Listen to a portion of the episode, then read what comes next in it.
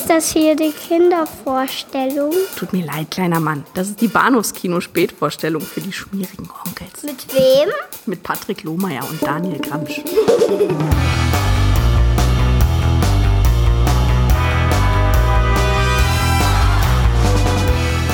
Dieser Mann ist eine tödliche Waffe.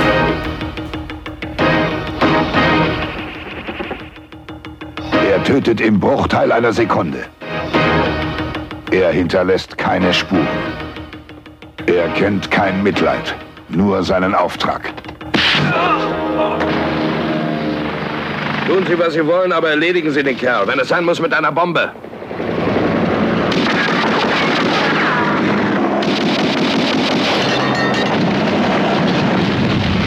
Er ist der gefährlichste Mann der Welt. Seine Gegner versuchen alles, um ihn auszuschalten. Aber eine Maschine kann man nicht erschlagen. Paco, Kampfmaschine des Todes. Ich bin das Ergebnis des Projekts K0237. Halten! Ja, ich kann es! Du schaffst es! Du schaffst es! Paco, Kampfmaschine des Todes. Der Mann, den niemand töten kann. Ich bin nur zu 30% ein Mensch. 70% sind bionisch. Alles Technik.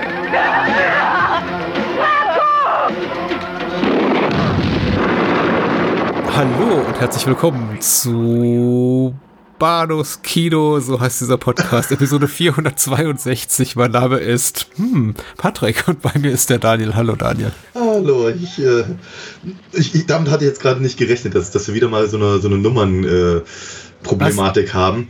Ja. Ich hatte irgendwie eher angenommen, dass du mich jetzt irgendwie als Kampfmaschine des Todes ankündigst oder irgendwas in der Richtung. Ich hätte gerne einen Gag gemacht, wenn ich nicht gerade mich selber komplett verwirrt hätte durch einen Blick auf den IMDb-Eintrag zu Vendetta dal Futuro, hier über den wir heute Abend sprechen, und gleichzeitig Blick auf das Plakat, wo eben Hands of Steel steht, aber eigentlich reden wir über Paco, Kampfmaschine des Todes, und darunter steht eben directed by Martin Dolman, also aber eben nicht Sergio Martino, das Alias hier von Sergio Martino ist Martin Dolman auf dem US-Poster. Egal, also ein kompletter Quark in meinem Hirn. Und das dadurch kann ich einfach verstehen, vor allem weil Hands of Steel auch gar nicht, also im Vorspann steht, da steht, glaube ich, Fists of Steel. Ja, Rache aus der Zukunft, würde ich sagen, ne? Vendetta dal Futuro. Das klingt doch erstmal gut, ja. Das rollt auch so von der Zunge. Ja, ich glaube, Kampfmaschine des Todes wäre auch relativ cool, wenn ich Paco davor stünde. Ich glaube auch, ja. Aber immerhin spart sich seinen Nachnamen Queruak. Gesprochen Kerouac, ja, wie Jack. Ja. Aber ich dachte auch, also kaum wurde der Name die ersten 15 Mal in 3 Sätzen genannt, dachte ich, oh, haben wir einen ganz, ganz scharfen Anwärter für den schlechtesten Namen seit John Matrix? Ich liebe diese Szene in Paco, in der die beiden Militärtypen auf diesem Bildschirm starren und relativ beliebige Informationen über Paco darüber scrollen. Ja. Und also die Szene ist zermürbend lang, und nach 3 Minuten sagt, glaube ich, einer von den beiden, ich glaube, das bringt uns nirgendwo hin. Und ich dachte, ja, genau, danke. Genau. Ja, genau. Das ist der eine Film, Paco, Kampfmaschine des Todes, aus dem Jahr 1986 mit Daniel Green, Janet Agren, Claudio Cassinelli, aber sehr viel prominenter, namentlich John Saxon und George Eastman. Also Luigi, nee, wie heißt der, Montefiori, ne? In den Hauptrollen, und des Weiteren reden wir über Eve of Destruction, hierzulande bekannt als Eve 8 außer Kontrolle oder Eve 8 außer Kontrolle, ich weiß es ehrlich gesagt nicht, mit Gregory Hines und Renée Soutendijk in den Hauptrollen. Und Kurt Fuller. Ja, richtig, stimmt. Der Mann, der eigentlich in jedem Film der 80er oder 90er Jahre auftaucht. Wann immer man einen bürokratischen Arsch braucht, hat man Kurt Fuller gerufen, richtig. Ich weiß gar nicht, wo ich es gelesen habe. Angeblich Renée Soutendijks erste englischsprachige Produktion, und ja, dachte ich, okay, nehme ich dir jetzt erstmal ab, und dann mit einem Blick auf die IMDb-Credits ganz schnell festgestellt, nee, das muss schon irgendwie 20. englischsprachiger Film gewesen sein. Ja, also. Ich glaube 85 oder sowas ist so rübergegangen auch mal. Ja, sie ist genau dauerhaft nach Hollywood gegangen für 1, 2, 3 Jahre, aber sie hat eben auch beginnt in den 80er Jahren schon auch fürs britische Fernsehen, Fernsehfilmen mitgewirkt und auch gerne mal eine Nazi-Braut gespielt und so. Ich glaube, sie hat Eva Braun gespielt einmal. Das kann ich jetzt nicht sagen. Ich weiß nur, dass sie halt ganz, ganz viel mit Paul Verhoeven gemacht hat. Halt. Natürlich, ja. Spetters und der vierte Mann. Genau. Richtig. Und wir hatten sie schon in Abwärts, wo richtig. Sie nachsynchronisiert war, aber nicht hier, zum Glück. Ja. Also klingt doch alles nach einem tollen Programm heute Abend. Ja, ja? Schon möchte ich. Ach du, in Einschränkung. Ich hab mit beiden Filmen so durchaus so meinen Spaß gehabt, aber ja. Ich glaube nicht, dass sie in meine persönlichen Annalen der Filmgeschichte irgendwie eingehen. Also du rennst nicht auf die nächste Filmbörse und schreist irgendwie aber quer über alle Tapeziertische hier. Wo ist das Steelbook von Paco? Genau. Ja. Wattiertes Mediabook mit irgendwie, wie nennt man das, embossed? Diese Gravuren? Achso, ja. Mhm. Genau. Wo war ich? Bei dir klickt's? Ja, Entschuldigung, das ist meine Maus. Nee, klick mal weiter. Ich lese derweil die Inhaltsangabe vor, von der UFDB geschrieben hat sie Onkel. Und Onkel schreibt Paco Kerouac, ich sag mal lieber Queruak, halb Mensch, halb Cyborg, soll im Auftrag, halb Mensch, ist nicht ein Cyborg? Ja, natürlich, ja.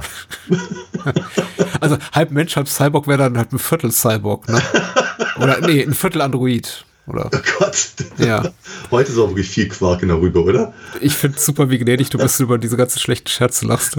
Dankeschön. Ich habe gerade Spaß. Ja, ist total erbaulich. Auf Paco hat Mensch, halb Cyborg, soll im Auftrag eines mächtigen Konzerns einen einflussreichen Politiker töten. Doch der von ihm übrig gebliebene Teil menschlichen Gewissens lässt ihn den Auftrag nicht erfüllen und somit ist Pacos Leben kein Pfifferling mehr wert. Oha. Der Konzern schickt seine besten Killer. Ja. So sieht's aus. Ich glaube, wesentliche Bestandteile, also Mitwirkende vor der Kamera haben wir bereits genannt. Regie führt Sergio Martino, der auch an dem Drehbuch mitgeschrieben hat. Und Sergio Martino natürlich vor allem ein großer Name im Bereich des Giallo, hat auch ein paar Western gedreht, aber vor allem bekannt von ihm sind so Sachen wie Hab Torso oder Der Killer von Wien, Säge des Teufels, Manaya, worüber ich bereits mit dem André Wenzel gesprochen habe, auch hier im Format. Also er ist ab jemand, der sich normalerweise in anderen Genres auffällt als dem Science-Fiction-Action-Film und das ist ja so einer seiner absoluten Spätwerke und gerade nicht einer der Filme, für die er großartig gefeiert wird, aber gut. Ja, wobei ich allerdings durchaus sagen muss, also ich fand ihn so rein cinematografisch, wie man so schön sagt, gar nicht so schlecht. Also der ist auch was das mäßige Set-Design und all diese ganzen anderen Sachen angeht, Editing, all der ganze Kram, das ist alles, das hat schon Hand und Fuß, das ist in Ordnung, kann man so machen, das ist alles nicht sehr, sehr wahnsinnig originell, ja. Aber es sieht, aus irgendeinem merkwürdigen Grund fand ich, dass es wertiger aussah als der zweite Film, über den wir heute reden. Oh, okay. Ich glaube, da habe ich noch ein bisschen andere Gefühlslage. Aber na gut, wir werden sehen. Ich ziehe eine Parallele zu unserem Gespräch von vorletzten Mal zu der Exorzist 3 und vom Satan gezeugt, insofern, dass ich auch hier wiederum überrascht war, dass dieser hier bei den UFDB-Usern und Userinnen offenbar sehr viel besser davonkommt und auch, glaube ich, auch bei der IMDb als hier Eve 8, von dem ich gedacht habe, naja, Hollywood-Film irgendwie gefälliger auch, ne, als Paco durchaus und vielleicht ein bisschen wertiger. Ja. War mein Eindruck, offensichtlich nicht deiner. Der kommt bestimmt besser weg. Ich hatte das Gefühl, dass das Eve 8, Eve of Destruction sah für mich halt über weite Strecken halt ehrlicherweise nach TV-Filmen aus. Das mag aber auch einfach an den frühen 90ern gelegen haben, ich weiß es nicht. Ja, hier auf jeden Fall sollte ich doch namentlich erwähnen, Claudio Simonetti, Gründungsmitglied von Goblin an den musikalischen Endgeräten, so nennt man das, so oder so ähnlich, und überhaupt besetzungstechnisch sind wir relativ gut dabei. Wir haben ja zum Beispiel auch in Nebenrollen gestalten wie Donald O'Brien, den man ja auch aus 1001 Italo-Western kennt, vor allem als Baddy. Also das ist schon relativ prominent besetzt. Man muss allerdings auch sagen, 1986 war nicht mehr so das Jahr, in dem das italienische Genre Kino so aus allen Kanonenrohren schoss und da mussten sich dann eben auch Menschen wie eben John Saxon und Donald O'Brien und Claudio Simonetti und eben auch Sergio Martino mit solchen Dingen hier verdingen. Mit solchen Dingen verdingen? Sag mal das so? Ist doch in Ordnung. Ja, das ist das Ding. Ja. Das Ding, mit dem man sich verdingt. Wie hat's dir gefallen? Ja, wie gesagt, ich fand ihn jetzt so wirklich weit davon entfernt, in irgendeiner Form originell zu sein. Ich fand Daniel Green als Paco Kerouac ehrlicherweise. Ich meine, der Mann hat halt einfach ein Charisma wie weiß ich, eine ausgelutschte Bananenschale. Das ist halt irgendwie.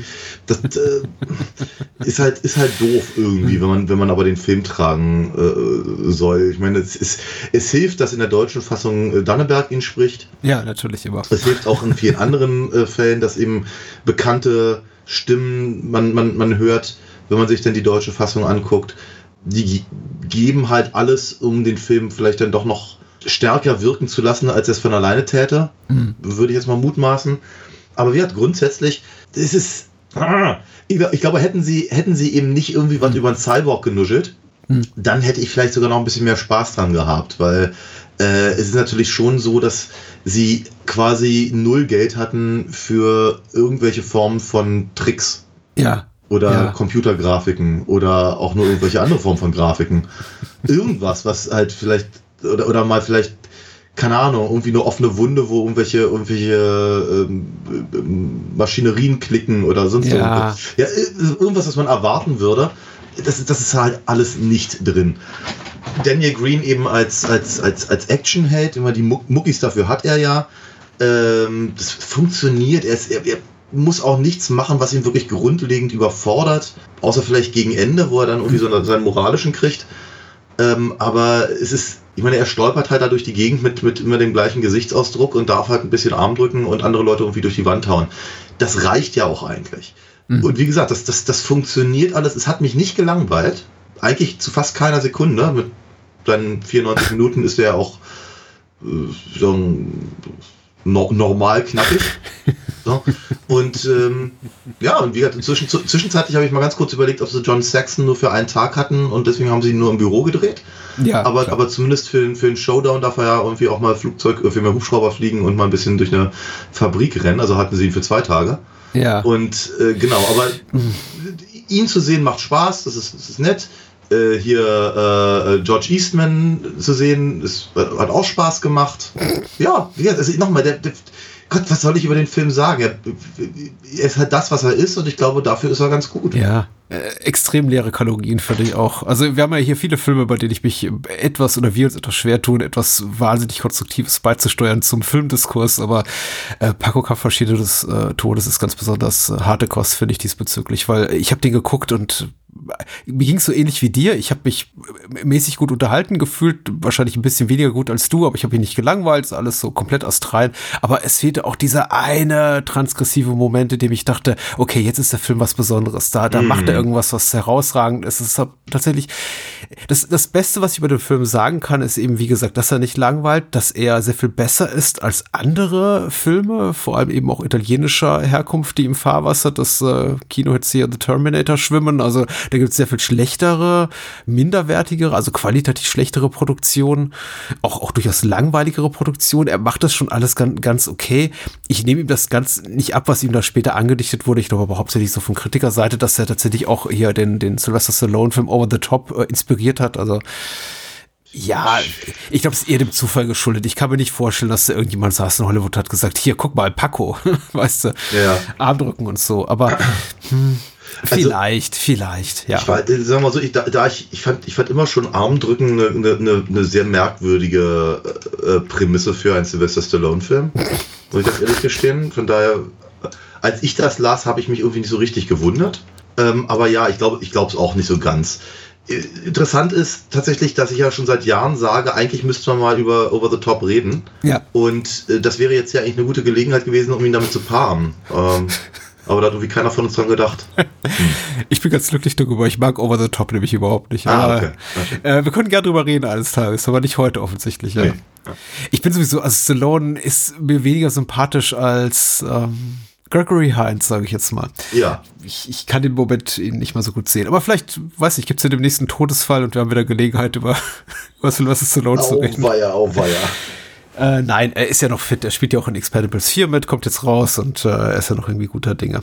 Ja, eines fernen Tages Over the Top gerne mal. Aber nicht heute, ja. Ich glaube einfach, es ist so beliebt bei Menschen, bei Bodybuildern, bei einfach Menschen, die dicke Muckis haben, weil man damit eben jeden schön definierten Oberarmmuskel nochmal so richtig schön ausstellen kann. Ich meine, wahrscheinlich der einzige Existenzgrund hier für die Szene zu Beginn von Predator, wo eben Arnie auf Apollo Creed trifft und hier die beiden sich die Hände einschlagen da. Abgesehen davon, dass es eine tolle Szene ist. Ja, total. Aber auch Daniel Green sieht toll aus. Er betritt die Szenerie hier. Ist es ein Pontiac Firebird oder eine Corvette? Ich glaube, es ist eine Corvette, die er fährt. Ich habe keine Ahnung. Er hat so eine Taschenrechneruhr am Handgelenk. Das ist auch ganz toll. Hier Sonnenstudio gegerbt, leicht eingeölte Muckis. Und das ist natürlich ganz beeindruckend. Also will damit sagen, hätte ich den Film gesehen mit 12, 13, hätte ich gesagt, wow, bester Film, wo gibt. So denke ich mir eben, ja, ist ein bisschen peinlich.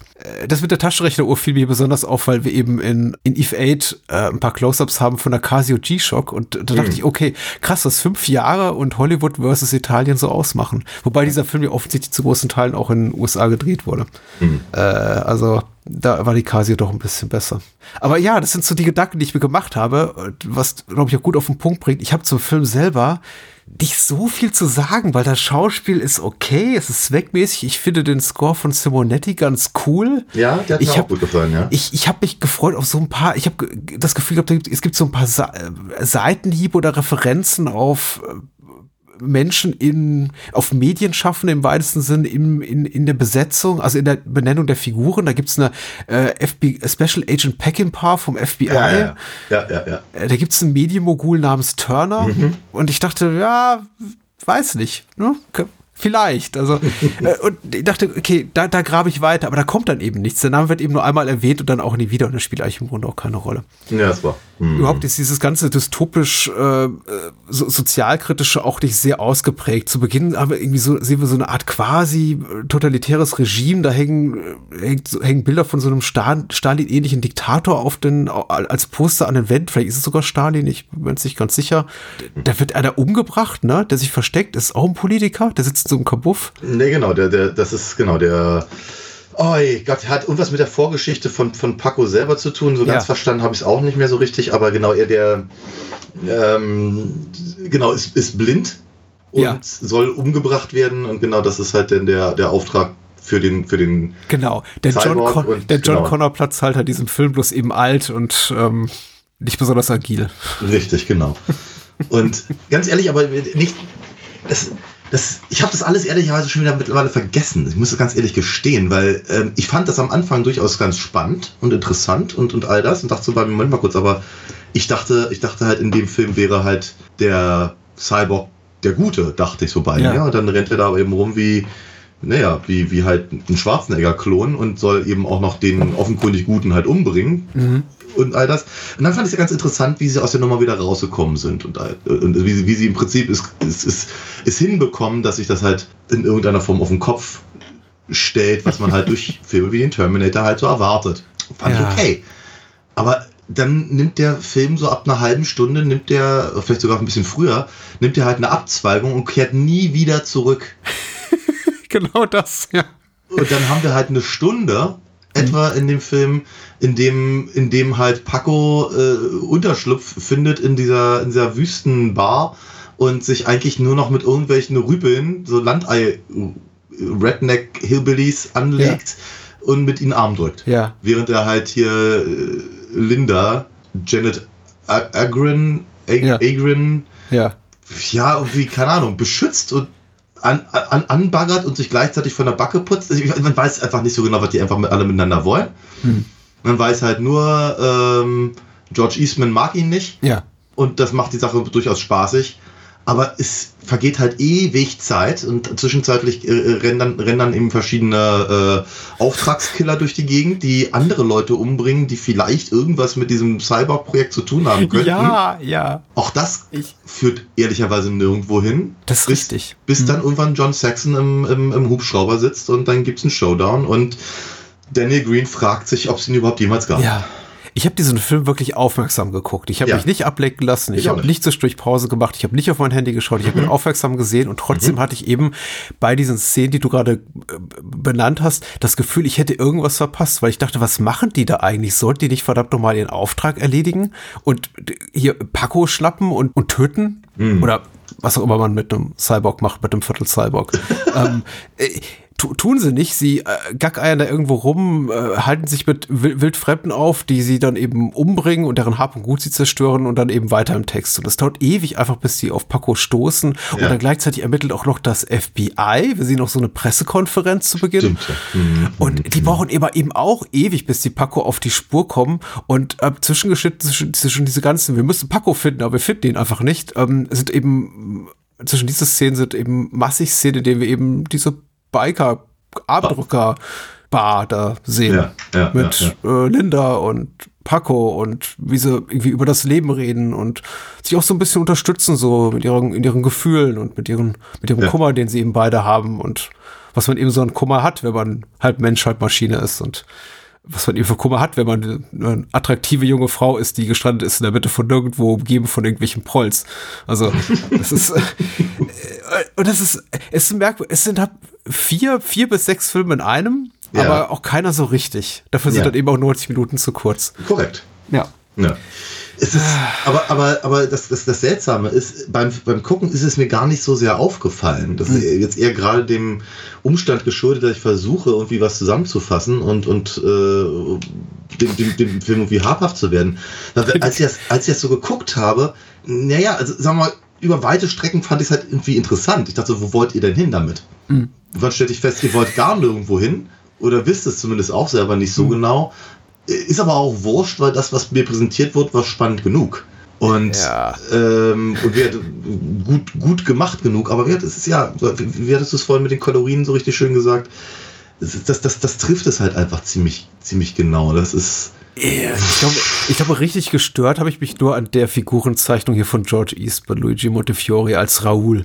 Also der für mich ein komplett irrationaler Baddy ist, der komplette Psychopath einfach ist. Das passt ganz gut zu George Eastman, weil es die Art von Rolle ist, die er fast immer spielt. Mhm. Andererseits dachte ich mir, was macht der da eigentlich? Wie kommt der eigentlich durchs Leben intakt? Der ist ja doch anscheinend zu sozialen Kontakten fähig. Der hat einen Freundeskreis um sich, Leute, die ihm vertrauen, die loyal zu ihm sind. Ja. Und er kennt auch Linda und ist in der Lage, ein normales Gespräch zu führen. Aber er wird eben sofort aggressiv, vielleicht auch, weil er in Paco einen romantischen Rivalen sieht, um die Gunst von Linda.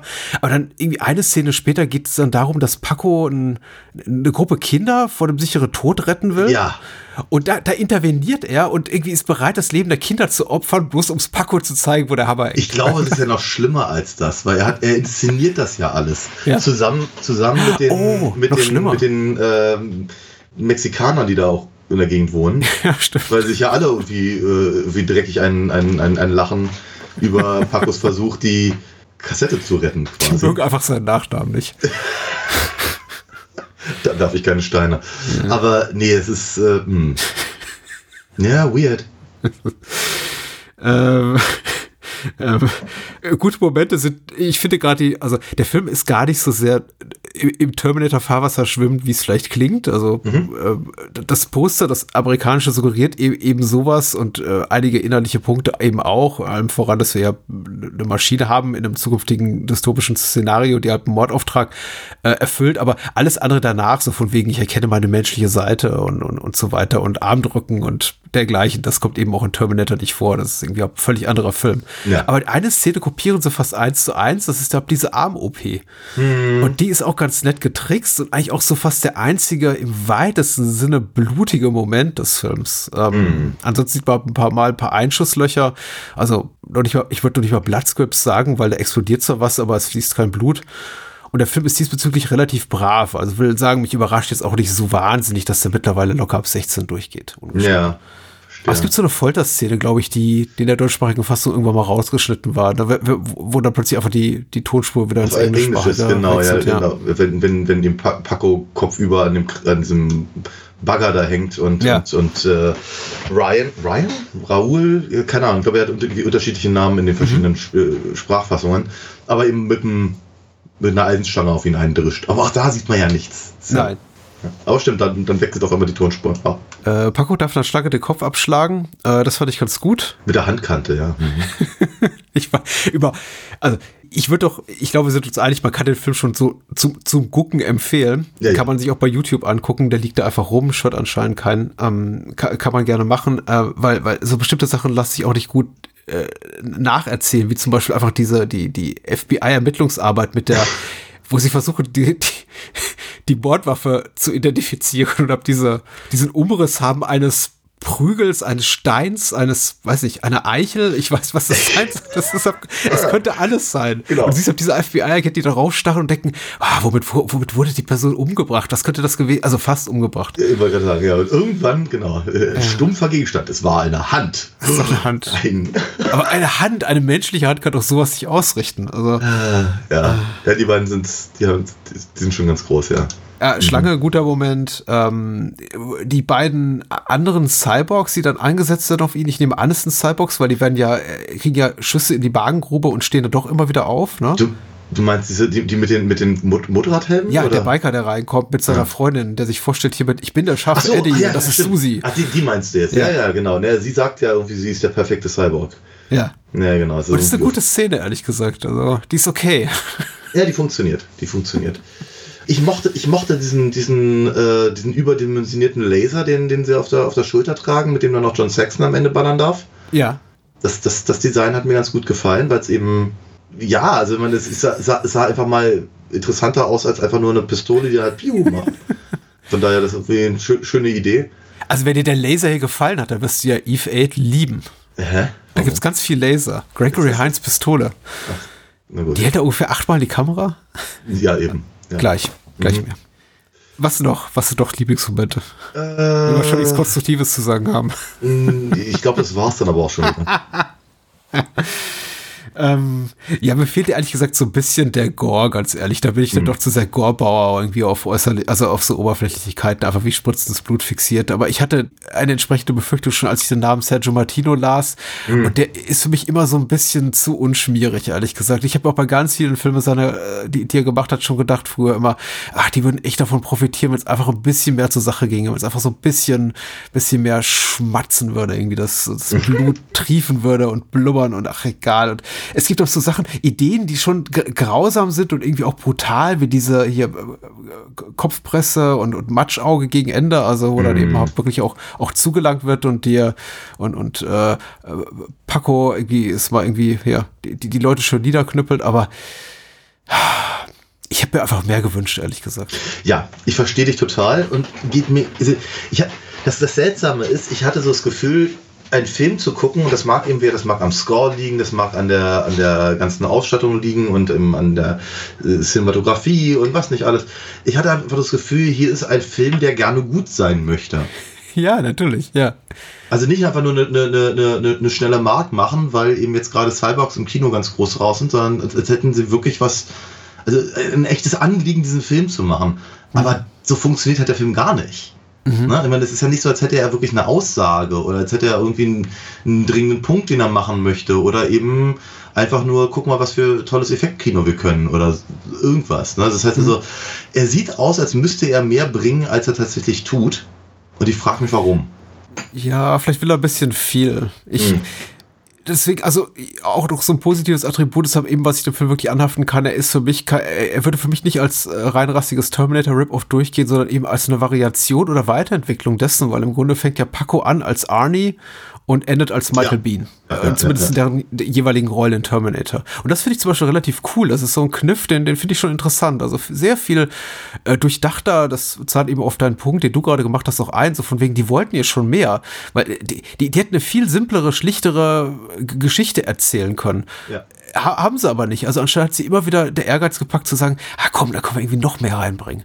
Vielleicht noch einen Handlungsstrang, vielleicht noch eine Liebesgeschichte, vielleicht so ein bisschen politisches Intrigentum und also da sind eben so viele interessante Gedanken drin, aber der Film kriegt eben einfach nicht sortiert und am Ende rettet er sich aus dieser ganzen überkandidelten Lage und von Einflüssen und Ideen raus mit so simplen Botschaften wie, du kannst einen Menschen nur besitzen, wenn du sein Herz kontrollierst. Und in so eine Art Melancholie, habe ich fast den Eindruck. So. Ein bisschen, ja. Ein bisschen, aber eben auch so als, um damit wegzuargumentieren, dass nicht wirklich irgendwas schlüssig ist, was wir da sehen, weil wir kriegen ja auch niemals so wirklich mit, wer schickt Paco, in wessen Auftrag handelt er, also schon ist alles so vage angerissen, Turner hier und seine Mann, also John Saxon sagen ja auch, ja, wir hatten ihn unter Kontrolle und jetzt eben nicht mehr, aber das ist ja alles, also es ist so halbgar, es ist da fehlt einfach so ein weiterer Gedanke, den man sich hätte machen müssen, um dem Ganzen irgendeine Art der Schlüssigkeit zu geben und damit eben auch so wirklich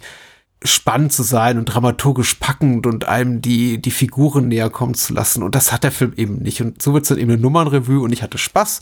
Mhm. Aber was Besseres als Kalendersprüche hat der Film dann eben am Ende nicht zu bieten. Ja. Und dann Abspann. Ja, das trifft es ziemlich genau. Gibt es solche Raketengeschosse auf einer Pumpgun, habe ich mich gefragt. Der steckt da quasi so einen Vorbau rein in diese Pumpgun und dann kann er damit Raketen abfeuern? Ich fand das ganz heiß. Ich habe mich gefragt, ob es sowas gibt. Interessante Frage. Ich muss ganz ehrlich sagen, ich weiß es nicht. Aber die Waffennarren und Närren unter unseren Hörerinnen und Hörern können es gerne schreiben. Also ich fand die Idee aber auch ganz hübsch, ehrlicherweise. Hm. Keine Ahnung. Danke, Dominik Roth, für diese Filmempfehlung, für diesen Filmwunsch. Wir haben gleich noch einen zweiten Filmwunsch von Dominik. Ne. Mal gucken, ob der besser davon kommt. Aber wir mochten ja Paco. Paco ist ein guter. Ich denke auch, das war jetzt nicht das Schlimmste. Es war keine Folter. Ich fühlte mich nicht an Bagger gebunden und mit der Eisenstange geschlagen. Also. Das ist super. Das ist so. Zack. Finde ich gut. Gute Überleitung zu unserem Werbeblock, den alle Menschen gerne verfolgen sollten, denn jetzt kommt die große Vorankündigung. Paco hat demnächst einen größeren Auftritt in einem der nächsten Alina Fox Comics. Erzähl mal, Daniel. Also tatsächlich habe ich wirklich eine Figur, die Paco heißt, aber aha. Nein, es ist kein Cyborg. Nein, er haut auch Schlangen nicht mit Handkanten die Köpfe ab. Aber tatsächlich werde ich demnächst mal diesen wundervollen Predator-Handschlag in meinem Comic auch zelebrieren, weil ich das Bild schon sehr feiere. Genau, was aber bis dahin passiert ist, kann man sich auf alinafox.de ganz hervorragend angucken. Da gibt es so ein paar Texte zu einigen der Figuren, man kann sich ein paar Probeseiten angucken und man kann natürlich auch gerne den Shop besuchen, in dem es die Hörspiele noch gibt und die einzelnen Hefter und irgendwann in diesem Jahr werde ich sicherlich auch dazu kommen, nochmal die Sammelbände nachzubestellen und dann kann man das auch wieder tun. Aber was auch immer bestellt wird, ich unterschreibe es wahnsinnig gerne und ich mache auch noch gerne Zeichnungen mit dazu. Und freue mich natürlich immer über die Unterstützung. Ja, unterstützt bitte Daniel. Ich freue mich auf jeden Fall sehr darauf und würde dann doch darum bitten, dass spätestens zum Weihnachtsgeschäft und das boomt ja, damit machst du ja irgendwie Schotter wie sonst was jedes Jahr, dieses Ding dann fertig ist, damit man es auch verschenken kann. Das habe ich mir fest vorgenommen, ja. Ja, und natürlich, neben dem Sammelband gibt es auch noch die anderen Bände und Hörspiele. Kauft ordentlich mal Daniel ein, unterstützt ihn, unterstützt auch gerne das Bahnhofskino unter patreon.com/Bahnhofskino. Da habt ihr zum Beispiel die Möglichkeit, unseren Discord-Server zu joinen oder jede Bahnhofskino-Folge eine Woche früher zu hören und für 1-2 Euro mehr auch eine Bonusfolge zu genießen, Zugriff auf unser ganzes Archiv und eben auch wie in dieser Woche an einem Voting teilzunehmen, um unseren nächsten Bonusfilm zu bestimmen, auf den wir dann am Ende der Folge hinweisen. So, und des Weiteren kauft gerne mein Buch. Trauma TV, Grusel vor der Glotze, in jedem guten Buchhandel erhältlich. Und auch in nicht so guten, aber darüber reden wir ja nicht. Dominik hat sich noch einen zweiten Film gewünscht, beziehungsweise den hat er sich, glaube ich, als erstes gewünscht und dann Paco oder umgekehrt, ich weiß es auch nicht mehr. Es ist auf jeden Fall Eve of Destruction aus dem Jahr 1991, hierzulande betitelt mit Eve 8 oder Eve 8, was würdest du sagen? Sollen wir uns auf irgendwas einigen? Oder? Das ist eine komische Frage, ich weiß es nicht, ja, Eve, ich hatte ehrlicherweise immer Eve 8 gedacht, weil es ist ja nicht so, ich meine, ich habe den Film vorher nie gesehen, ja. Aber ist es nicht so, als wäre ich nicht irgendwie vermutlich 50 Mal dran vorbeigelaufen in der Videothek? Absolut, oder ja. Irgendwie war er mir bewusst als, keine Ahnung, einfach, ich glaube, die Tatsache, dass da halt Eve steht und nicht Eva, ja, hat mich immer dazu gebracht, halt 8 zu sagen, aber ja.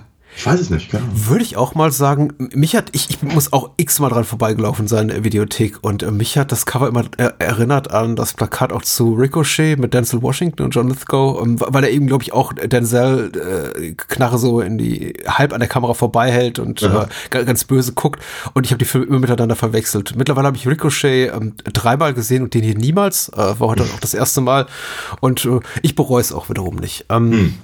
Hatte Spaß an dem Film. Ich sag mal die wesentlichen Namen in Cast and Crew. Die wichtigsten hat wir bereits genannt. Gregory Hines, Renée Soutendijk, Kurt Fuller natürlich und Michael Green wäre vielleicht noch zu nennen als General Curtis. Und des Weiteren hinter der Kamera ein nicht besonders bekannter Name. Woran liegt das wohl, dachte ich mir und fang mal an, irgendwie seine Vita nachzuschlagen und stelle fest, Duncan Gibbins konnte nicht viel in seinem Leben machen, weil er, ich glaube, knapp 2 Jahre nach Fertigstellung dieses Films verbrannt ist auf horrende Art und Weise in seinem Ferienhaus mit im Alter von 41 Jahren. Komplett furchtbar. Nachdem ich mich dadurch gelesen hatte, also er versuchte wohl irgendwie einer Katze das Leben zu retten und sprang in ein brennendes Haus irgendwie in Malibu und dann verbrannte er bei lebendigem Leib und sprang in einem vollkommen chlorverseuchten Pool und das ätzte ihm noch den Rest der Haut vom Körper wie abfallende Lappen und also sehr, sehr ausführlich im dazugehörigen Wikipedia-Eintrag zu seiner Person beschrieben. Ich weiß nicht, wer das geschrieben hat. Ja, wie unangenehm. Da dachte ich mir, naja, gut. Jetzt mal zu erfreulicheren Sachen. Ich gucke mal, was Gregory Hines so macht. Ja, nee. Und dann ging es dann gleich weiter. Und es war alles sehr, sehr deprimierend. Ja, aber der Film ist es nicht. Nee, deprimiert ist er nicht. Das kann man nicht sagen. Nee. Das kann man nicht sagen. Die Inhaltsgabe hat geschrieben, Moonshade, hi Mooney. Und er schreibt, in einem Geheimlabor werden menschenähnliche Roboter als mobile Waffen konstruiert. Diese ähneln Menschen so sehr, wie es nur eben geht. Und auch die Körperstruktur ist organisch. Eines Tages wird auf einem Testlauf ein Modell beschädigt, das das genaue Ebenbild ihrer Konstrukteurin Eve Simmons. Renée Soutendijk ist. Diese Maschine Eve 8 schaltet nun auf Angriffsmodus und beginnt, gefüttert mit den Erinnerungen ihrer Schöpferin, deren Wünsche und Hoffnungen auszuleben. Der Antiterror-Experte Jim McQuaid, Gregory Hines, wird gerufen, um Eve zu stoppen. Doch was man ihm nicht sagt, ist, dass Eve einen Nuklearsprengsatz in ihrem Körper mit sich führt.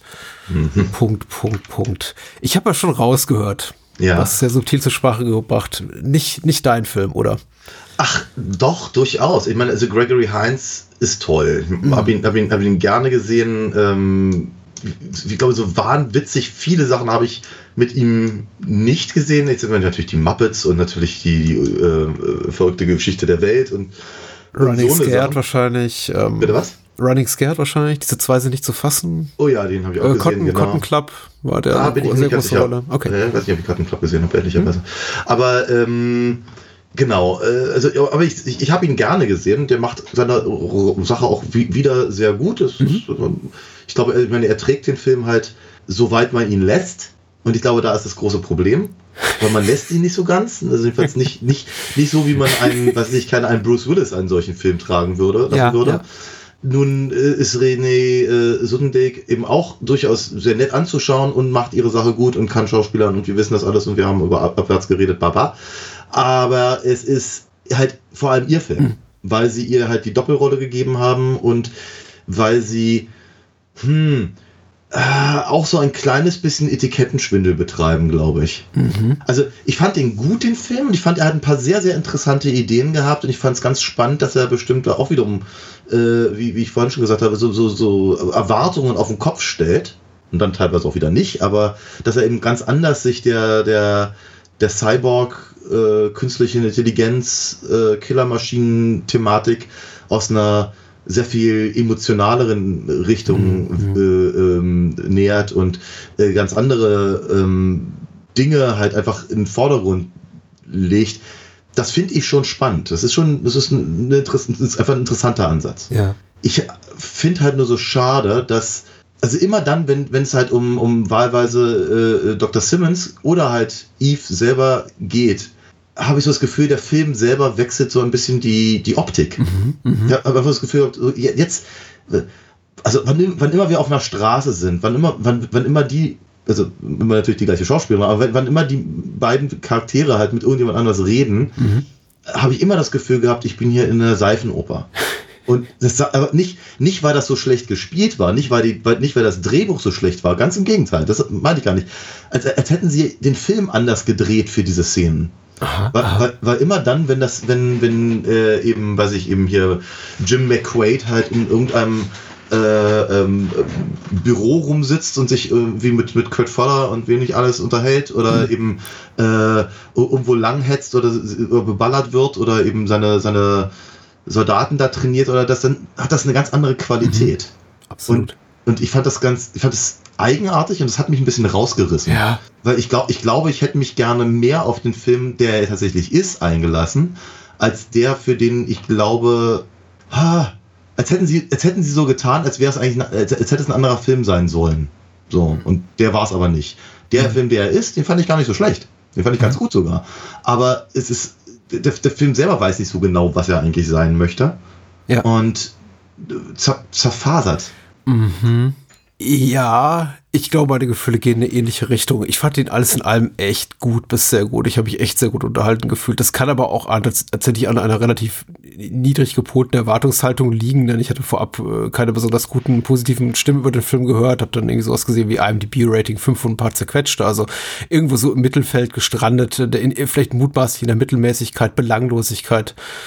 Und dachte, ja gut, es redet auch keiner über den Film seit Erscheinen. Vielleicht ist der auch einfach nicht gut. Also weder mit Blick auf Gregory Hines noch auf Renée Soutendijks Karriere oder auch nicht Kurt Fuller, Stichwort Miracle Mile, Ghostbusters 2, Wayne's World oder so, sagt irgendjemand, oh, das sind so der hier, Eve 8, Eve Destruction, das war die maßgebliche Rolle für irgendeinen der hier Beteiligten. Also alle sind eigentlich für andere Sachen bekannt und Duncan Gibbins, der Regisseur, kennt eigentlich keiner, aber das ist jetzt nicht seine Schuld offensichtlich. Und dafür war der Film echt ganz gut, aber ich gebe dir vollkommen recht, er hat tonale Problemchen, er schwankt extrem zwischen, oh, das ist aber hochwertig produziert und oh, das sieht aber schäbig aus, oh, das ist aber ein interessanter Film und ach, das ist jetzt aber irgendwie wieder so ein bisschen banal. Und ich glaube, tatsächlich fiel es mir auch meistens in den Szenen mit eben Renée Soutendijk, vor allem sie eben ohne Jim McQuaid, also ohne Gregory Hines an ihrer Seite auf, wie banal ihr Leben inszeniert ist, wie sie auch als Figur so runtergeputzt wird. Sie ist eben eine extrem so fast schon domestiziertes Hausmütterchen, obwohl sie eine brillante Wissenschaftlerin ist, was sie immer wieder deklarieren muss, wird sie eben von allen runtergeputzt, auch von Jim McQuaid, von Hines Figur, nicht wirklich ernst genommen. Muss immer wieder behaupten, ich habe irgendwann aufgehört mitzuzählen, ich habe es überhaupt nicht angefangen, aber irgendwann dachte ich mal so nach dem 20., 30. Mal, warte mal, wurde sie gerade schon wieder Bitch genannt? Der Film hört nicht auf, sie Bitch zu nennen. Jede männliche Figur, die ihr begegnet in diesem Film, ich glaube inklusive Gregory Hines, nennt sie irgendwie mindestens einmal Bitch. Sie rempelt Leute im U-Bahn-Schacht an, you fucking Bitch, I'm gonna fucking kill you, Bitch. Und ich denke mir, okay, sie geht in eine Kneipe, irgendwelche Typen lauern ihr da auf am Pooltisch. Hello, Bitch und so. Das ist es ist komplett furchtbar. Und ich dachte, will mir der Film irgendwas sagen? Ne, ja, natürlich will er das, weil über männliche Toxizität oder ist der Film einfach nur assi? Ja. Nein, ich glaube, das wollte er schon sagen, aber ich glaube, das ist eben auch tatsächlich so der Punkt, an dem er aus meiner Sicht zumindest einfach ein bisschen zu platt ist. Ja. Ne, weil sie machen ja ein ganz, ganz großes Fass auf darum, dass eben Eve ja vor allem eine Fehlfunktion hat, weil sie eben diese Abneigung des Angefluchtwerdens mit ihrer Erfinderin teilt. Ja. So. Ne? Und aber das ist jetzt halt wirklich.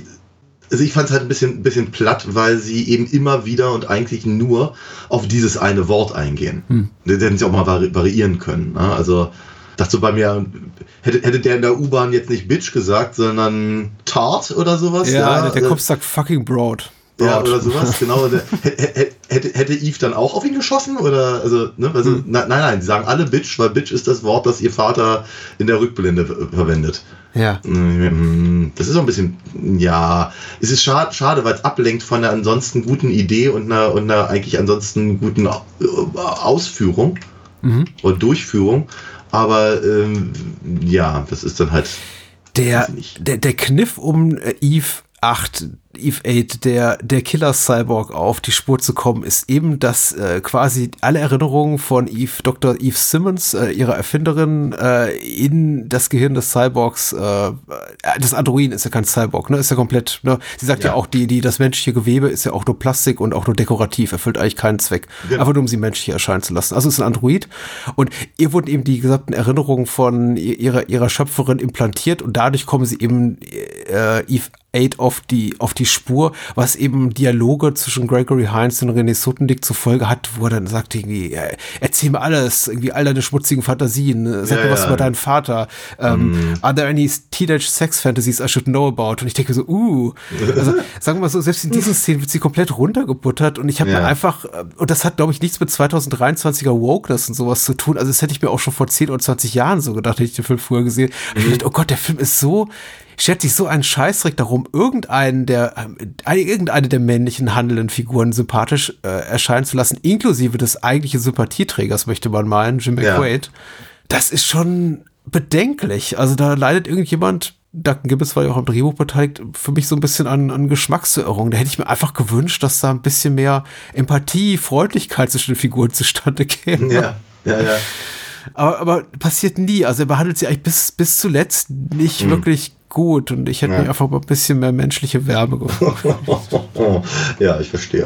der Film macht vieles richtig. Ich finde, wie gesagt, actionseitig, das Production Design, du hast ja bereits erwähnt, die sitzen an diesen relativ aufwendig für so eine relativ vergleichsweise kleinbudgetierte Produktion gestalteten Räumlichkeiten. Übrigens Production Design von Peter Lamont, also Bond Production Designer seit 71 und späterer Oscar-Gewinner für Titanic, also hat auch viel mit James Cameron gemacht, Aliens zum Beispiel. Mhm. Also bemerkenswert, dass sie da offensichtlich Geld für hatten, aber man sieht das schon hier und da. Aber dann wäre eben wieder überhaupt nicht, wenn Dr. Simmons mit Timmy, ihrem kleinen Sohn, der irgendwie in den Suburbs sitzt und sagt, hier, ich mach dir lecker Essen. Ja. Da ist die Frau, wo sie hingehört, möchte man den Film sagen hören in solchen Szenen, habe ich immer das Gefühl. Mhm. Was ist ja traurig, finde. Ja, total. Allein schon deswegen, weil sie halt Eve 8 halt erstmal aufbrezeln. Ja. Muss man so sagen. Ne? Der Roboter, Cyborg, Android, wie auch immer, sucht sich selber Klamotten aus und nimmt sich halt irgendwie das, was 91 so als sexy galt.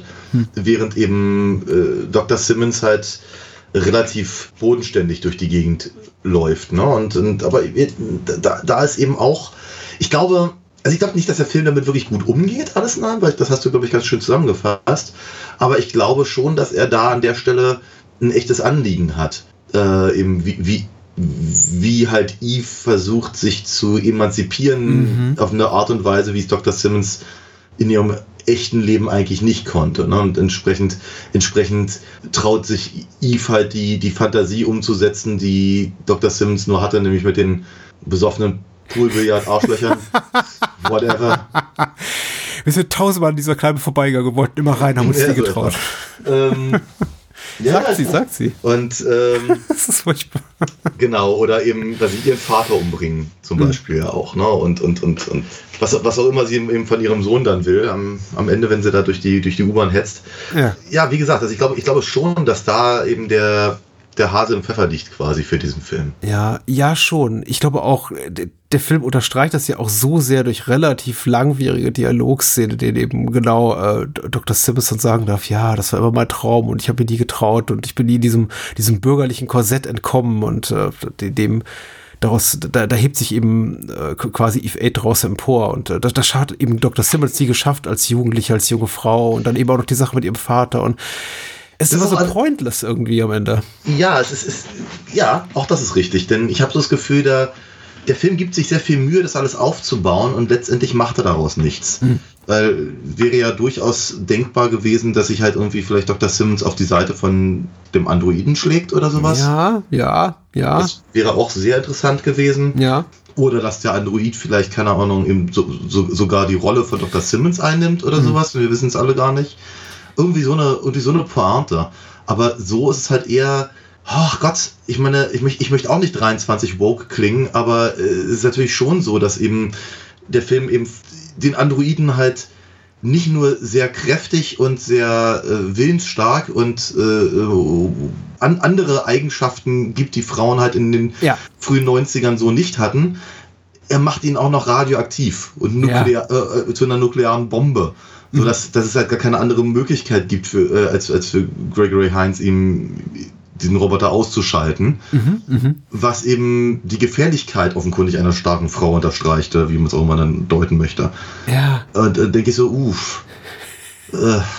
ich meine, wie es dann geschieht, ist gut gelöst. Es tröstet vieles hinweg. Ich meine, dieser beinahe Aufprall da vor der U-Bahn und dann irgendwie, also das ist schon irgendwie toll gelöst, der Showdown, aber inhaltlich eher unbefriedigend, ja. Total. Es ist halt ein bisschen so, als würde der Film eben sehr, sehr behutsam etwas aufbauen und es dann beim Umdrehen mit dem Arsch einreißen. Ja, so habe ich es auch empfunden tatsächlich. Und ich komme gleich zu meinen, zu den Sachen, die ich als durchaus gelungen an einem Film empfinde, aber das sind tatsächlich auch so für mich auf so einer narrativ-ideologischen Ebene ist der Film für mich auch so ein bisschen halbgar. Mir fehlt auch einfach ein bisschen Komplexität in der Beziehung zwischen Dr. Simmons und eben ihrer Kreatur Eve 8. Weil das macht eben diese ganzen guten ich würde jetzt sagen Mad Scientist-Filme, aber sie ist ja keine verrückte Wissenschaftlerin. Sie ist ja, ja, sehr, sehr klar im Kopf. Aber dieser Bruch und auch diese widersprüchlichen Gefühle und auch diese komplexe Gefühlslage zwischen eben dem Schöpfer und seiner Kreatur, das kennen wir eben seit Mary Shelleys Frankenstein. Ja, natürlich, ja, ja klar. Der Prometheus, das ist eben auch das Brot- und Buttergeschäft von guten Mad Scientists und ihren Kreaturengeschichten, so fast jetzt mal dieses Subgenre des fantastischen, der fantastischen Literatur zusammen. Da will ich eben ein bisschen mehr, aber wir sehen eben wirklich auch in Eve 8 niemals mehr als die, ja, fucking Bitch, als die sie irgendwie 100-mal bezeichnet wird in diesem Film, nämlich einfach als Kampfmaschine, die es zu erledigen gilt und nicht als Wesen, das vielleicht doch sowas entwickelt wie Gefühle oder einfach etwas, ein modernes Kunstwerk darstellt, auf das auch Dr. Simmons stolz ist und das sie vielleicht auch auf eine sehr abstrakte Art und Weise liebt oder verehrt zumindest, ja. Oder beschützen möchte. Das wäre so cool gewesen, einfach nochmal diese widersprüchlichen Gefühlslagen da reinzubringen und stattdessen sehen wir dann eben einfach gegen Ende, wie sie auf ihre eigene Kreatur losgeht, ohne zu zögern und sie niedermetzelt. Um ihren Sohn zu retten. Was tatsächlich durchaus einigermaßen verständlich ist. Menschlich verständlich, aber dramaturgisch eher banal. Total. Und es fängt ja auch schon sehr viel früher halt an. Ja. Na, wenn eben Gregory Hines sie halt ausfragt, wie er denn eben Eve 8 halt umbringen kann und sie halt so ein bisschen das Näschen rümpft, ob seiner Funktion als Soldat und Killer und blubbidiblab, aber eben ansonsten trotzdem, ohne mit der Wimper zu zucken, ihm sagt, dass er aufs Auge schießen soll. Ja. Und ich so, what? Ja. Also, ich meine, ich fand den Spruch tatsächlich ganz gut, wo er meint, ihr habt sowas Tolles halt irgendwie entwickelt und da habt ihr vergessen, den Ausknopf einzubauen. Ja. Weil das ist mir auch durch den Kopf gegangen. Denn wer macht denn sowas? Vermutlich eigentlich niemand. Und das schickt doch immer so ein bisschen mit, ja, Frauen. Frauen denken immer nicht an das Wesentliche. Naja, ich verstehe dich und ich glaube durchaus, dass ich würde den Film nicht mal absprechen wollen, so einen Standpunkt einzunehmen da an der Stelle. Aber wiederum rein von der Dramaturgie her wäre es doch auch nicht uninteressant gewesen, einen vielleicht etwas kniffligeren Punkt sich einfallen zu lassen, wie denn der Roboter ausgeschaltet werden kann, sodass es ist ja in Ordnung, dass er halt so ein super Schütze ist und dann darf er vielleicht am Ende sogar den Tag retten. Dagegen habe ich ja gar nichts. Aber es wäre ja auch durchaus gar nicht so von der Hand zu weisen gewesen, wenn man zum Beispiel sagt, dann bitte aber in Zusammenarbeit mit der Doktorin, die irgendwas anderes ganz Tolles machen muss, damit eben das auch funktioniert. Ja. Oder so. Ja. Aber nee, sie rennt halt nur rum, damit sie halt irgendwie ihre Fickgeschichten erzählen darf. Ja, tatsächlich, ja. Es wird sehr, sehr oft das Sexuelle reduziert. Überhaupt alle Männer, die auch begegnet sind, sofort total horny. Und auch, selbst Gregory Hines kommentiert erstmal, dass er sie schon mal nackt gesehen hat, weil er eben vorher ein kurzes Video gesehen hat von Eve 8, die da, ich würde sagen, mit nackten Brüsten da liegt, aber einmal sogar ohne Brüste da liegt. Ja. Und als er dann eben ab Dr. Simmons, dem Ebenbild von Eve 8 oder umgekehrt begegnet, ist er dann sofort dabei mit, ich weiß, wie sie nackt aussehen. Und ich dachte, das ist auch so eine Attitüde, so ein bisschen auch was Juveniles, Adoleszentes, was der Film niemals so ablegt und mir am Anfang auch ganz sympathisch war, weil ich dachte, vielleicht ist das auch die primäre Figurenzeichnung für Gregory Hines Figur, für Jim McQuaid, eben so ein Kindskopf auch, aber er bleibt auch unglaublich blass auch. Dafür, dass er eben so ein hartgesottener Kriegsveteran ist, der uns als mega Tough Guy präsentiert wird. Zu Beginn sehen wir ihn in diesem Bootcamp, in diesem Fake-Bootcamp. Ja. Was ich jetzt, glaube ich, auch gefühlt auch schon 10 anderen Filmen gesehen habe. Diese Militärübung, wo dann alle dramatisch sterben und dann am Ende wird gesagt, Stopp, Ende der Übung. Ja. Von Star Trek 2 bis, ich habe vor ein paar Wochen Angel Has Fallen gesehen, den dritten Gerard Butler Fallen-Film. Und dann geht genau mit der gleichen Szene. Der Gerard Butler mit 100 Leute nieder, dann erschießt ihn einer und es war nur ein Game. Also, never say never. Ja, natürlich, klar. Man kennt es mittlerweile, aber es ist ganz gut gemacht. Überhaupt die Code-Openings zu Beginn sind ganz cool. Das mit dem Roboter im Hotelzimmer ist cool. Ich mag Eve 8, also in der Bank, wo sie tatsächlich dann auch die Bankräuber niedermacht. Das sind coole Momente. Ja. Aber für mich ist dann fast alles, was folgt, so unterhaltsam es auch zeitweilig ist. Der Film macht zu Beginn Versprechen, die er nicht einlöst. Das Versprechen einer sehr viel interessanteren Geschichte, die er zu erzählen hat. Aber eigentlich geht's ja nur darum, Killerroboter auf der Flucht, sexy Killerroboter auf der Flucht, wir müssen ihn umbringen. Die Roboter, die Roboterin. Ja. Ja. Und eben nicht viel mehr, da ist ab keine zweite Ebene. Und ich habe die ganze Zeit gedacht, wo ist die verdammte zweite Ebene? Sie versuchen halt die zweite Ebene irgendwie reinzubringen, indem sie das eben auf die Gefühlslage eben der Doktorin ziehen. Ja. Aber und dann taucht Kevin McCarthy auf. Als richtig. Dr. Simmons Vater und ist 3 Sekunden später tot. Ja, deswegen wird er auch nicht erwähnt im Abspann, ja. Was schade ist, aber ich mag Kevin McCarthy auch sehr gerne. Ja, ja. Also, warum er da tatsächlich drin ist und warum es er ist, dafür, dass er die Tür öffnet und dann wird ihm das Genick gebrochen. Vielleicht auch zu diesem Zeitpunkt seiner Karriere in der Phase, wo er gesagt hat, ich mache alles, Hauptsache man zahlt bis Abendessen oder so. Einmal gutes Catering am Set. Ich weiß es nicht. Komisch. Mhm. Aber ja, gut, ihn zu sehen, genau. Mhm. Aber wie gesagt, auch wieder unausgegoren. Ich dachte, da kommt eben wirklich noch mehr. Da kommt irgendwie sowas wie eine inhaltliche Auseinandersetzung. Aber alles, was wir kriegen, sind eben ein paar Flashbacks und mit dem jungen Kevin McCarthy, wo wir dann eben, mit dem jungen Bill Simmons, also nicht gespielt von Kevin McCarthy, sondern von einem anderen Schauspieler, dessen Namen ich nicht kenne, ja. der indirekt für den Tod der Mutter von Dr. Simmons sorgt. Also, die streiten, sie dann eben auf die Straße stößt, dann wird sie von einem Auto überfahren. Richtig. Aber ja, ich würde mal sagen, gut die Info zu haben, die Handlung bringt das nicht irgendwie nennenswert weiter. Nee.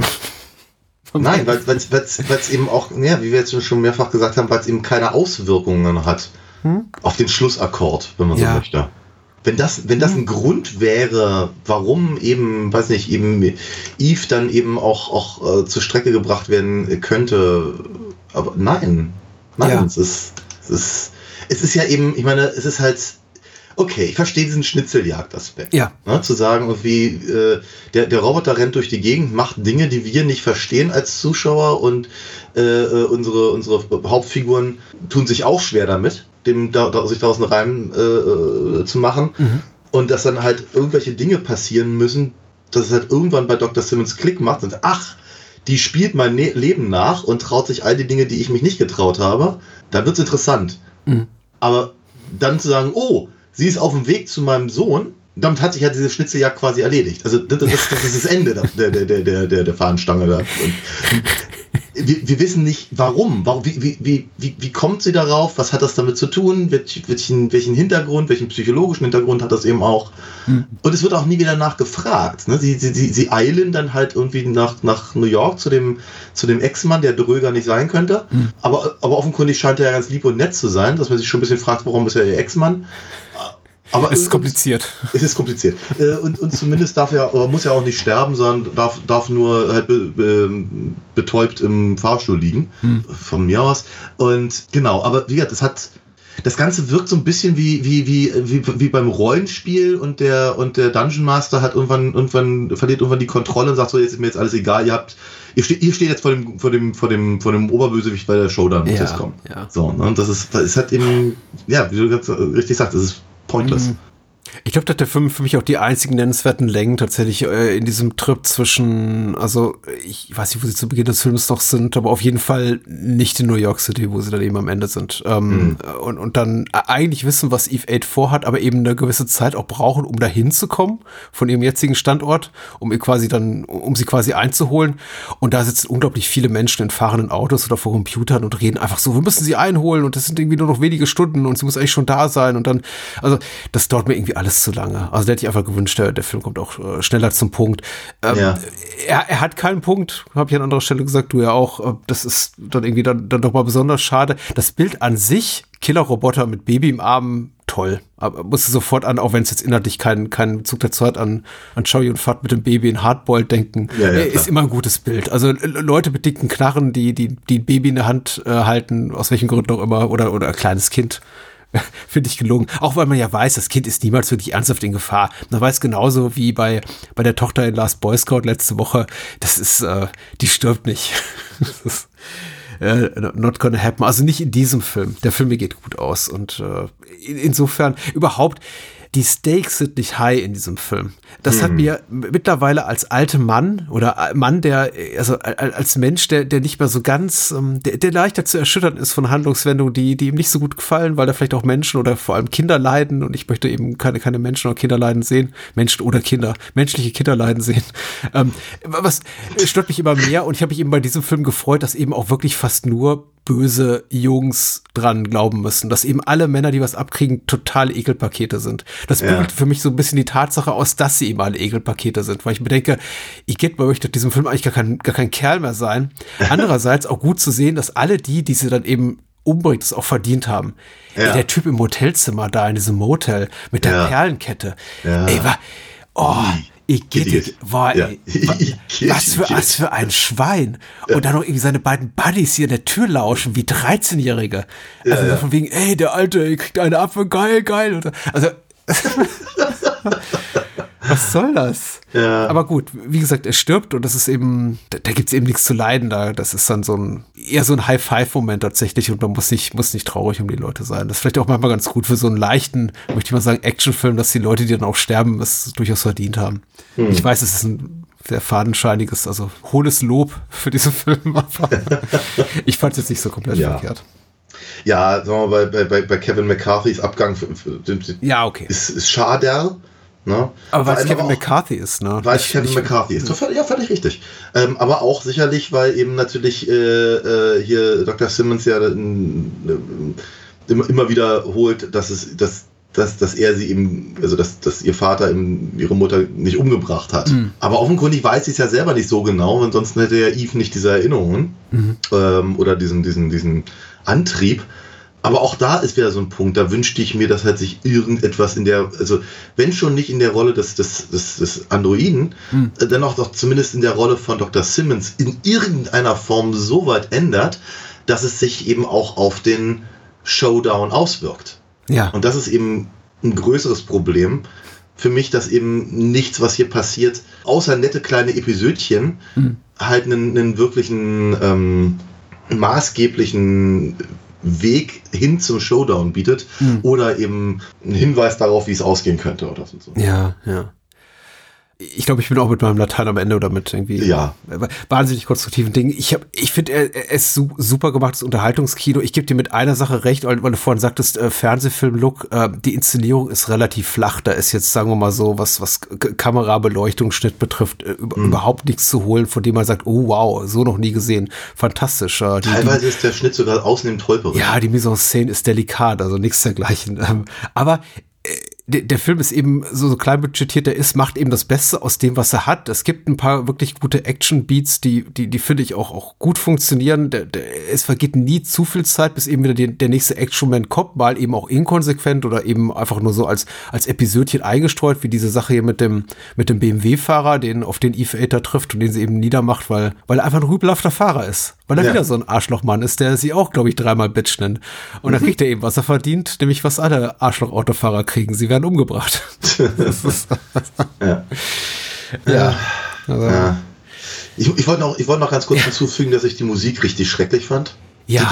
Die ging mir ja wirklich richtig auf den Sack, aber ganz gewaltig. Ich glaube, das Hauptthema ist ganz nett, aber irgendwie flockt das so aus. Ich weiß auch nicht, ganz, ganz komisch. Hat mir wirklich an meinem Nervenkostüm gezerrt. Mhm. Okay, Philipp sagt, gehört in seiner Heimat zu den meistbeschäftigten, renommiertesten Vertretern seines Fachs als Filmkomponist. Aha, okay. Also habe ich auch gelesen, ja. Ja. Ich kenne viele seiner Filme. Also wenn man so seine Filmografie durchliest, dann kenne ich.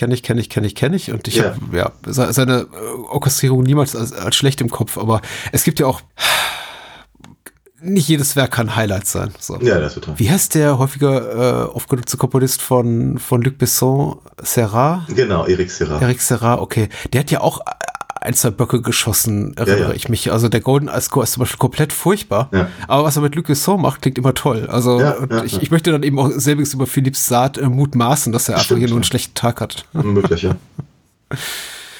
Ja. Habe ich nur was sortiert? Ich nicht, ich bin durch.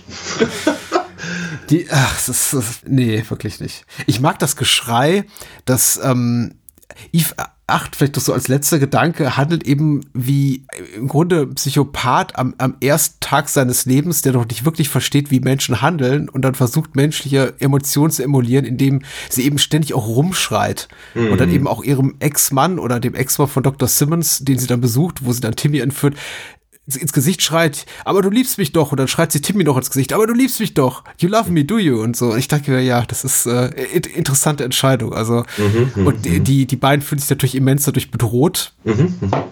Nachvollziehbarerweise. Und ich fand das ehrlich gesagt, ich fand es amüsant. Ich weiß aber nicht, ob ich es amüsant hätte finden sollen zu dem Zeitpunkt. Ja.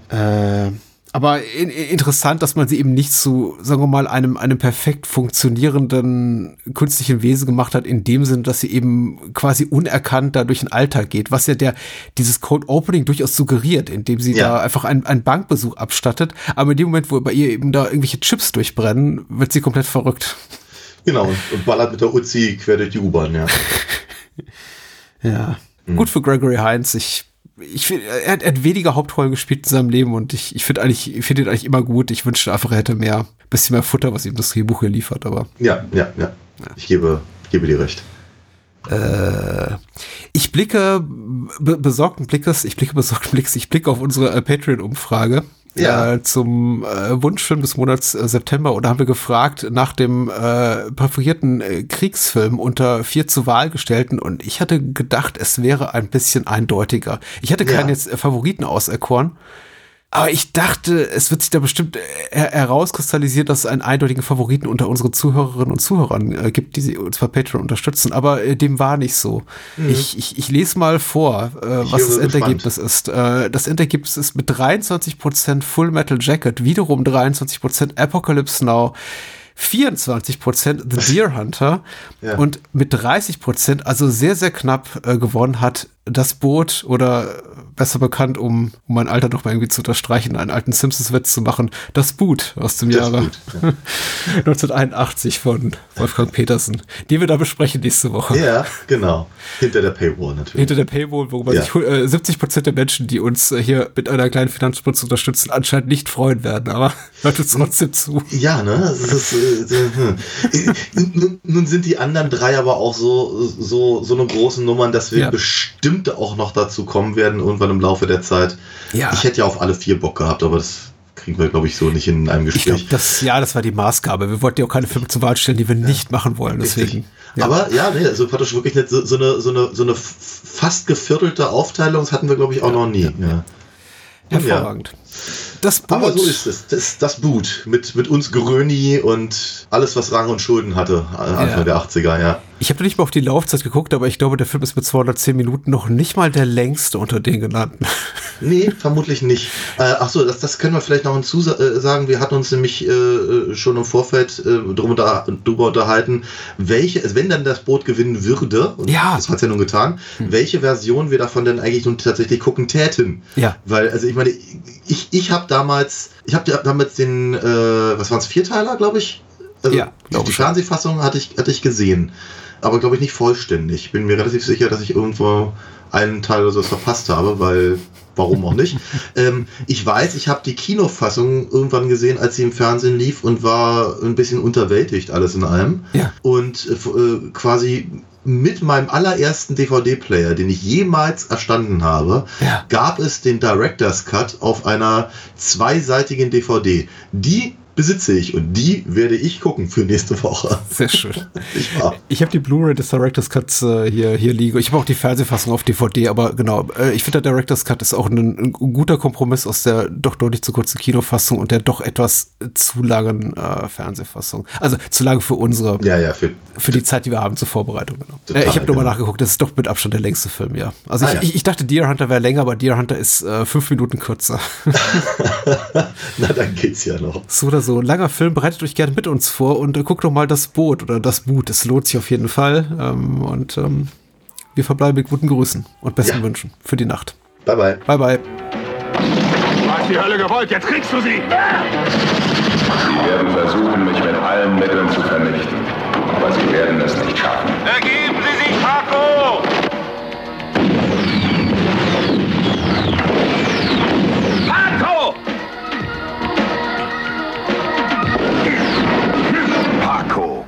Kampfmaschine des Todes.